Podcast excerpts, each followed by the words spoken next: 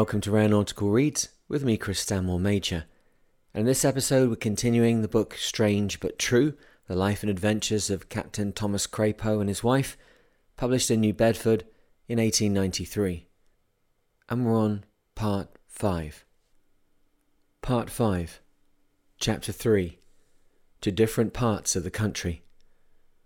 My stay at home, as on the previous occasion, was very short as I again shipped on a small vessel carrying freight from one port to another. We contracted for the season to carry oil and grain between New Bedford and Albany, New York. I remained aboard of her until late in the fall and joined another one bound from New Bedford to Georgetown, D.C., and loaded with coal there for Sandwich, and again returned to New Bedford, where I remained through the winter. In the spring of 1866, I again shipped on the brig Morning Star of Providence, Rhode Island, bound for Montevideo, South America. It was in the month of March that we sailed, and the weather was very raw and cold. The first five days we experienced very heavy weather and had to throw overboard our deck load of lumber as the vessel was leaking very badly. The heavy seas striking her and she being loaded so heavily was the means of straining her and set her to leaking, and all the men that could be spared were pumping continually to try and keep her free. When the wind moderated and the seas went down, we managed to free her from water when everything went along quite smoothly until heavy weather again set in, and again she began leaking, the crew pumping all the time. About twenty days out, we were struck by a heavy gale, which played sad havoc with us, as we lost our fore topmast and fore yard, to'gallant and royal yard. We then rigged up a jury mast and ran into Rio de Janeiro, where we had a general overhauling. After everything was put in shape, we again started on our trip south and had very heavy weather all the time until we arrived at Montevideo, which caused us to lay the vessel to and man the pumps in order to stay afloat. It was during a heavy gale that we ran in as far as possible, which brought us deep into the mud. We remained there about a month when we were ordered up the river about 300 miles to Buenos Aires the passage was made in three days, when we anchored about seven miles from the city, as at that time large vessels generally anchored from 15 to 20 miles below the city. We remained there about five months. During the time, we experienced two severe pamperos. The first one drove 17 vessels ashore, making total wrecks of all of them, as they went to pieces in a short time, and the second drove nine more ashore, totally wrecking them all. Many anchors were lost there. Not any of the vessels that were wrecked had probably less than two down to try to hold the vessel, but they proved of little avail as they all drove ashore, which left the anchors on the bottom. A new side wheel passenger steamer named the Oriento, a very large boat, started on her trip from Buenos Aires to Montevideo, and as the water was shoal, she was so unfortunate as to strike one or more of the anchors on the bottom, which stove a large hole in her bottom she soon filled and sank, and on account of the water being shoal, her deck remained two or three feet out of the water. She sank about two and one half miles from shore. As soon as we saw what happened, we lowered our boat and put in a diving suit and apparatus and started for her, the captain luckily having them aboard at the time. Our cargo consisted of material for constructing a marine railway, and as diving suits were used in placing them, we carried them also, and it was fortunate for the crew of the steamer that we were there at the time. As soon as we boarded the steamer, our captain made arrangements with the steamer's captain to stop up the hole in her bottom. I was asked if I would don the suit and go down on the bottom and investigate the real damage. Being young and venturesome, I quickly volunteered to do so. I put on the suit, which was heavily weighted with lead and was so heavy I could hardly walk, and when they were ready to put on the large helmet, one of our crew began pumping air to me to enable me to breathe. It was a queer sensation to have to depend on a machine to furnish air to breathe, as that was the only means I had to get any after the helmet was adjusted. When I went down to the bottom, I found it no trouble at all to move about as I chose, and upon investigation, I found that the bottom of the steamer was so flat and the bottom so hard I could not discover the hole made by the sunken anchor. I remained down several hours without any success whatever. I then gave the signal to be drawn up, and after removing the helmet, I called for a shovel and hoe and again descended and began digging in order to locate the place that was stoven. I was digging most of the time for several days, and as the bottom was so hard it was slow work. I had not succeeded in locating the spot when another Pampero visited us and swept the steamer's upper works entirely away, which made a complete wreck of her, on account of which we abandoned the undertaking. The steamer was then thrown on the hands of the underwriters, who sold her as she lay at auction. About a month after this, we were ordered across the river, about 30 miles to a place called Colonia, to put down the marine railway. This place is in the Oriental Republic. We discharged our cargo on shore and were then ordered on shore to help construct it, as we carried the carpenters with us that were to build it. While we were building the railway, the captain shipped some Spaniards and sailed the vessel to Montevideo, where he sold her at auction. As soon as I heard of it, I refused to work on shore as I wanted to go on the vessel. The captain refused to let me go on board and put me in the calaboose, the jail. After he had sold her, he came to me to see if I would go to work. Upon my refusing to do so, he let me out, as he had to pay me my board while I was there. After I got out, I stayed about four or five days and then started on foot for Montevideo, 300 miles away. In some places there was quite a good road, and in others there was none. I did not know where I would come out, as it was all guesswork and nothing to guide me, but I kept on going. Some days I walked twenty or more miles without seeing a house of any kind, and when night came on, I would place a stone pointing in the direction I was walking, so I would not get turned round after sleeping.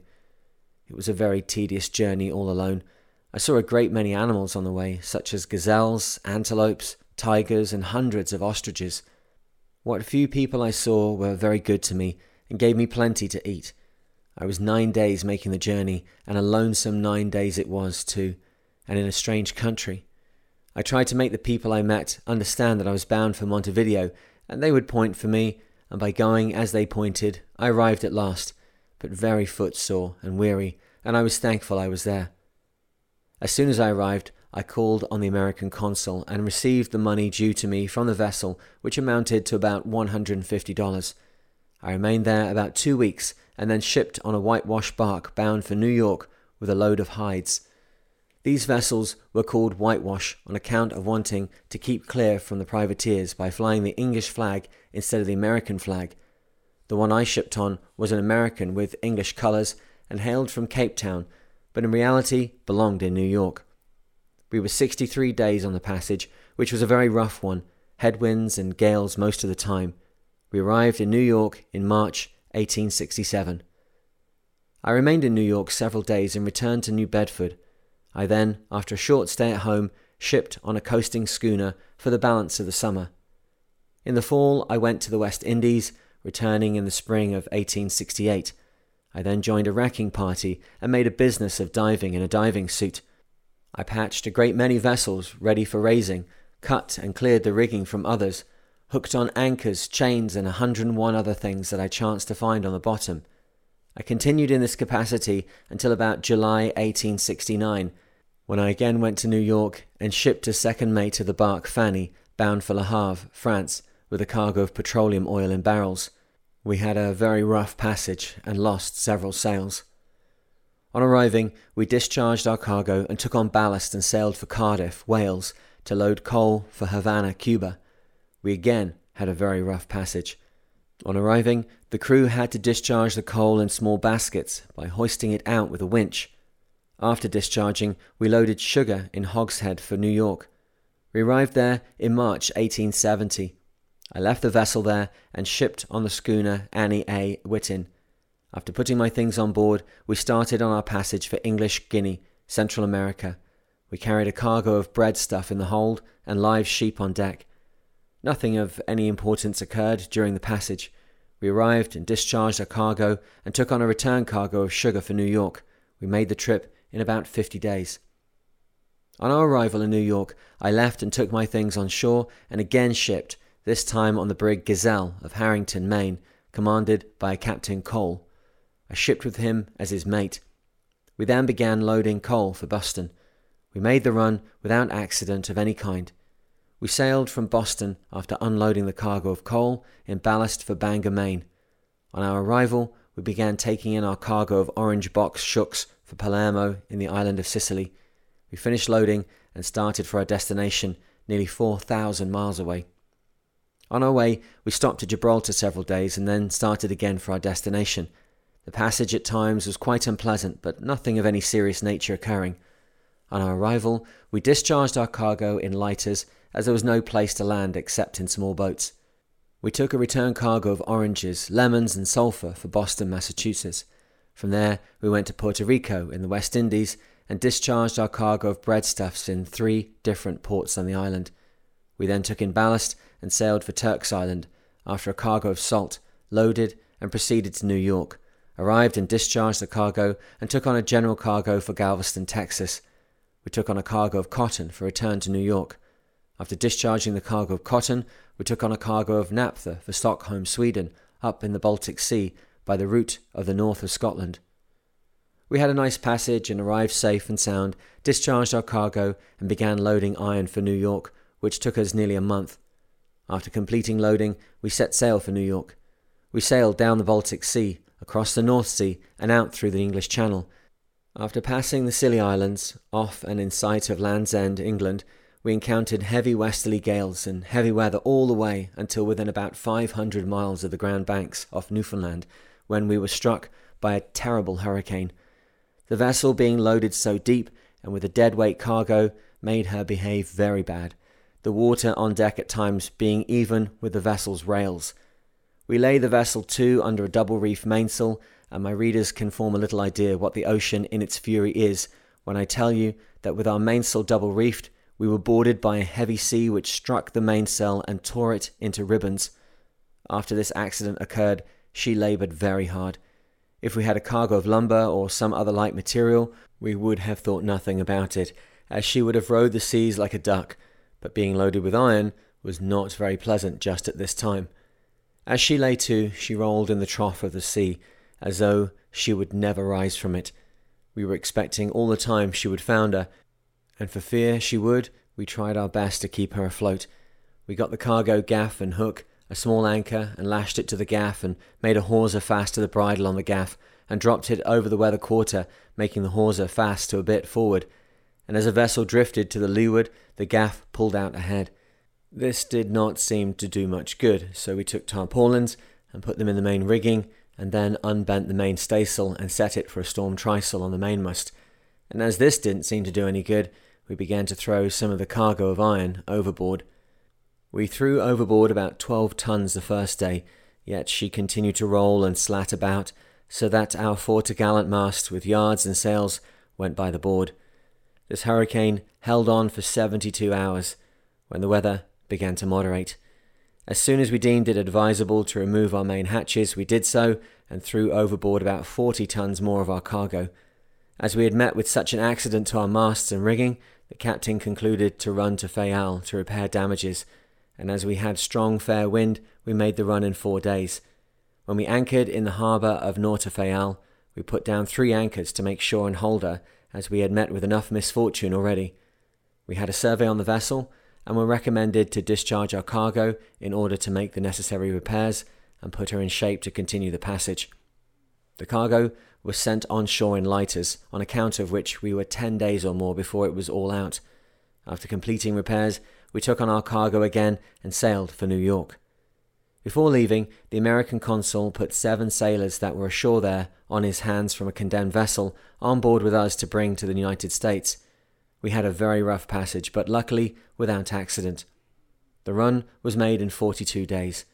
On arriving, we discharged the cargo, and after everything was put on shore and the vessel put in shape, I left and took my effects on shore. I remained in New York several days, when I shipped again, this time on the brig Maronis of Ellsworth, Maine, under the command of Captain Higgins. This was in July 1872. We loaded crude petroleum for Marseille, France, we had a pleasant passage and made the run in about 40 days. We discharged our cargo and loaded tiles for Cienfuegos, south side of Cuba. These tiles are made of clay and look like a piece of pipe cut in two in the centre. They are used for shingling houses and are sure to run all the water off that strikes on them as they form a regular spout. We finished loading on November the 21st, 1872. The date is fresh in my memory as on the following day, it was a gala day for me, I was married on board the vessel at three o'clock in the afternoon. The American consul, named Price, and the vice consul came aboard and performed the ceremony. The bride was a Miss Johanna Stiff of Glasgow, Scotland, and in order to tell you what countrywoman she is, I will give you the facts, and, kind reader, you can try to explain the puzzle yourself. She was born in Glasgow, Scotland, September 26, 1854. Her father was a native of Stockholm, Sweden. Her mother was an Englishwoman, a native of Newcastle on Tyne. When eight years of age, her parents moved to Marseille, France, where she also attended school and is a splendid French scholar. She remained there until the Yankee sailor Captain Crapo made her his bride when we started on our return trip. We sailed on the 23rd with a nice fair wind for the first three days down the Mediterranean Sea.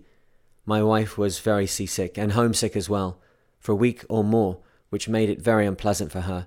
But as she began to get better, she soon seemed like herself again. We then had strong westerly winds, and it took us about 20 days to get down to Gibraltar, and as we could not get through the straits, we anchored and waited for a fair wind. We made ourselves as comfortable as possible, not knowing how long we should have to wait. On the fourth day, the wind veered around when we hove up our anchor and made sail and proceeded on our way, the rest of the passage being very pleasant.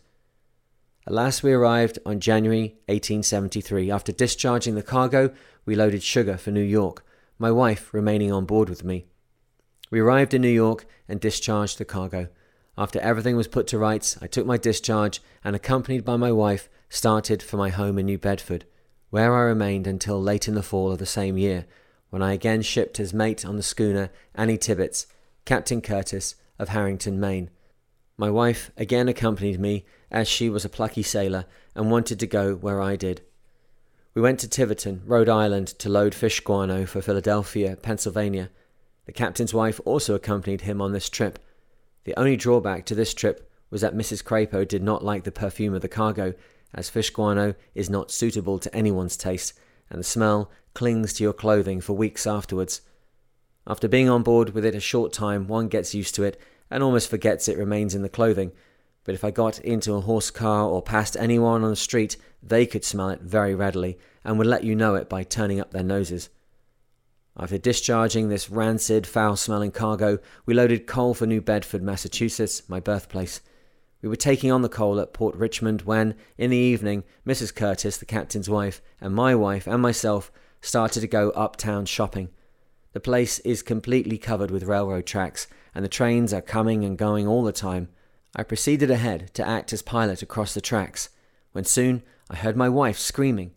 It seems she was walking behind Mrs. Curtis when her shoe heel caught in the track, and her screaming probably saved her life, as a train was nearing her on the same track and stopped just before reaching her. As she screamed, I turned and saw this train coming when I hurriedly extricated her from her perilous position without accident. But she was badly frightened and will probably never forget it, as she often speaks of it. After loading the vessel, we proceeded on our journey, and as we had good weather, we arrived and discharged our cargo without any accident whatever. After discharging the cargo, we hauled alongside the dock and remained there about two months, as the ice was making fast and it was very cold. In the spring of the following year, we again sailed this time for Orient, Long Island, to load fertilizer for Port Royal, South Carolina. We had a good passage as far as the lightship off Port Royal, named the Martin Industry. We arrived off there about 10 o'clock in the forenoon and set our colours at our foremast for a pilot. We sailed around all day, but none came off to us. At night, we shortened sail and let her drift around. But during the night, a heavy gale sprung up, and the weather was very thick and foggy, on account of which we were blown offshore into the Gulf Stream. The gale lasted for three days and nights, and it was eight days before we got back to the lightship. We then got a pilot and ran in and discharged. We then loaded railroad ties for New York, arrived and discharged them all right. We then took in ballast for Fernandina, Florida. My wife left the vessel here and went to her brother's in New Brunswick, New Jersey, we had a good passage all the way, and on arriving, we discharged the ballast and took on a cargo of ship timber for Harrington, Maine. We had a very rough passage. Many times the seas would wash clear across the vessel. We ran in within seven miles of our destination, when, owing to the crookedness of the river, we rafted the timbers on shore. After discharging, I left the vessel and went on to New York, where I shipped on a three masted schooner named the James M. Riley of Harrington, Maine, under command of a Captain Eaton, I shipped with him as first mate, and we were to load petroleum oil for Kronstadt, Finland, in Russia. Our course was across the Atlantic to the north of Scotland, across the North Sea, then through the Straits of Elsinore into the Baltic Sea. Our cargo was for St. Petersburg, but as the water was not deep enough to allow us to go there, we had to discharge at Kronstadt, about 15 miles below, yet we could see St. Petersburg quite plain. After discharging, we took in ballast of about 30 tons and sailed towards Cape Breton, New Brunswick. While sailing down the Baltic Sea, we had very heavy weather and soon found out we did not have in ballast enough. So we put into Copenhagen, Denmark, and put aboard 50 more tons. After it was aboard and properly trimmed, we again started on our passage. We went back north of Scotland again on our way to Cape Breton. We experienced very heavy weather all the way, which took us 40 days, when we ran into New Caledonia, Cape Breton, where we unloaded our ballast and loaded coal for New York. The passage was a very rough one and took us 18 days. After discharging our cargo, we had the vessel hauled alongside the wharf, where she remained for two months, waiting for a cargo. At last, we chartered to load sugar box shooks for Cardenas, north side of Cuba, had very heavy weather, and lost our foretopmast and jibboom in a gale. While we were discharging, Captain Boynton, a part owner of the vessel, took command in place of Captain Eaton, and as his wife came on with him, I had mine join us, as it would be pleasant for the captain's wife to have company on board, as well as company for me. While we were discharging, the two ladies went ashore most of the time, enjoying themselves and seeing the sights, after discharging, we loaded sugar for New York. Had very heavy weather and snowstorms north of Cape Hatteras. On arriving at Sandy Hook, we anchored, and the heavy ice coming down on us drove us about five miles to sea. The next morning, a towboat came down and offered to tow us in for $1,000. This was an enormous sum and made us whistle. At last, after some parleying, the captain offered them $200, and after due consideration, they agreed to take it. So they took our lines and started with us. The tide and ice was against us, and it took them all day to tow us 30 miles. We looked like a floating iceberg instead of a vessel on our arrival at the wharf. Everything was ice everywhere. We began to discharge our cargo, which was not a very pleasant job, as the weather was so cold and the ice was everywhere. After discharging the cargo, I left the vessel and shipped as first mate on the brig Calluna, Captain Nash of Harrington, Maine. My wife also went with me. We loaded a general cargo for Fernandina, Florida. After loading, we started south, encountering heavy winds and rainstorms most of the way. We arrived safe and sound and discharged the cargo and took on a cargo for London, England. The cargo consisted of hard pine and cottonseed in the hold and 500 barrels of rosin on the deck. While loading, there the crew undertook to desert in the night, but the watchman on the wharf stopped them and notified the captain, who had them all put in the calaboose until the vessel was loaded. After loading, we went downstream and anchored, when a policeman brought the crew aboard. After they were on board, we asked them to turn to and man the vessel, and on their refusing to do so, we put them all in irons and lashed them to a spar that was to the main hatch. The towboat's crew assisted us to make sail and towed us to sea. When the towboat dropped our line, we squared away for London. About three hours after the towboat left, the men concluded to turn to, as they could not help themselves. We had very heavy weather, making sail and taking it in most of the time until we arrived off the banks of Newfoundland. After passing the banks, we had a very heavy hurricane. We ran under a lone fore topsail and reefed foresail, and as the hurricane increased, caused us to ship large quantities of water, which started our deck load of rosin adrift, and we could not secure it, as the vessel rolled so, and the heavy seas were continually breaking over us. And for fear it would start the vessel leaking, the captain ordered it thrown overboard. In order to lighten her as soon as possible, the captain took the wheel, and I took the crew and began throwing the rosin overboard, breaking in some of them where we could, and where it was not so easy to break them in, we rolled them over as they were.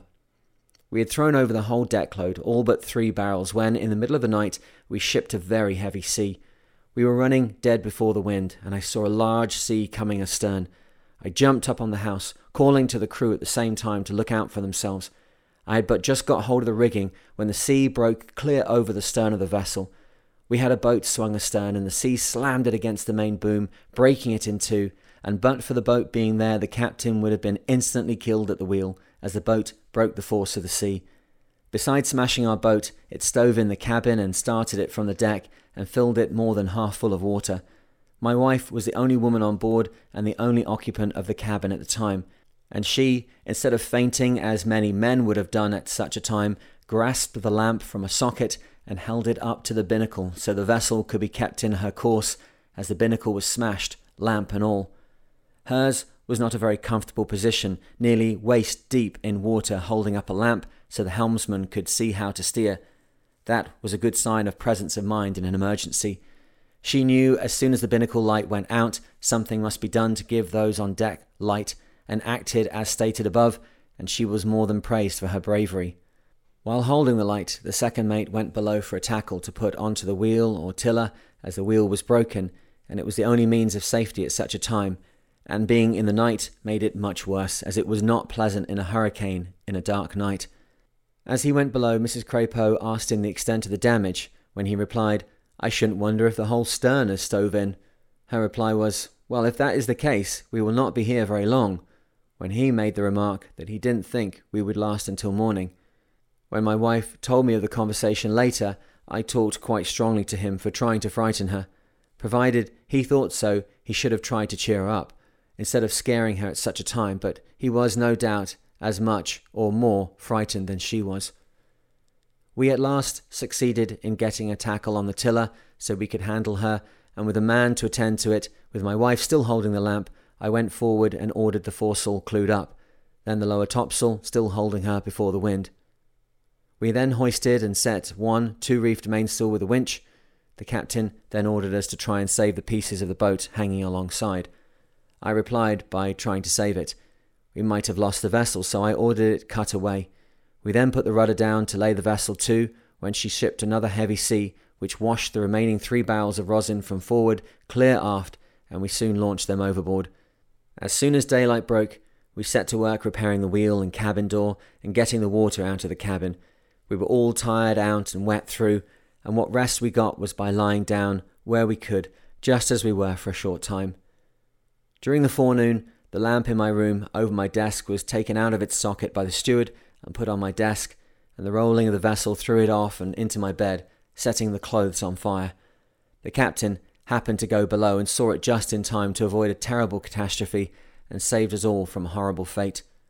We continued to lay to until about four o'clock in the afternoon, when the wind moderated and the sea went down a little, so we could set a reefed foresail and lower topsail. We ran that way until the next morning, when we put up the upper topsail and ran that way until we sighted Land's End, England, when the weather moderated and all sail was set, and good weather prevailed the balance of the passage to London. Well, that's the end of today's chapter, and we're going to continue with the story tomorrow. Now, if you haven't already, consider please going over to patreon.com forward slash the mariner. You can follow the link in the podcast description.